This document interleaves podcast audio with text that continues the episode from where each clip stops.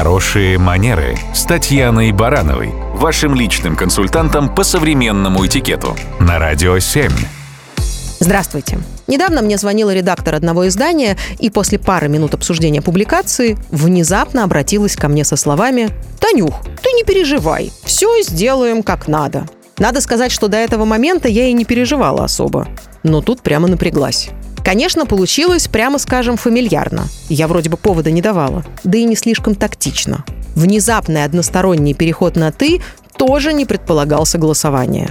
Но больше всего я поразилась форме обращения – еще Дейл Карнеги говорил, что имя человека – это самый сладостный и самый важный для него звук. Людям обычно не нравится, когда собеседник производит с их именем некие метаморфозы.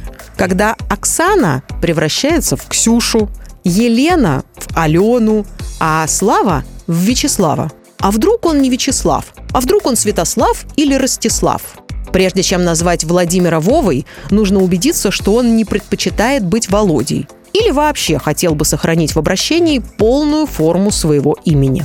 На письме многие Марии превращаются в Марин, Любы в Люд, а Натальи, как правило, переживают из-за того, что мало кто обращает внимание, какая именно буква стоит в конце их имени. Мягкий знак или «и». Чтобы ничего не перепутать и не попасть в просак, можно руководствоваться следующим правилом.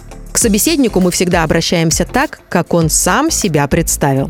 И если хотим смягчить обращение до Оленьки или Димочки, лучше быть уверенными, что это не заденет собеседника и не покажется ему слишком неуместным в формальной ситуации.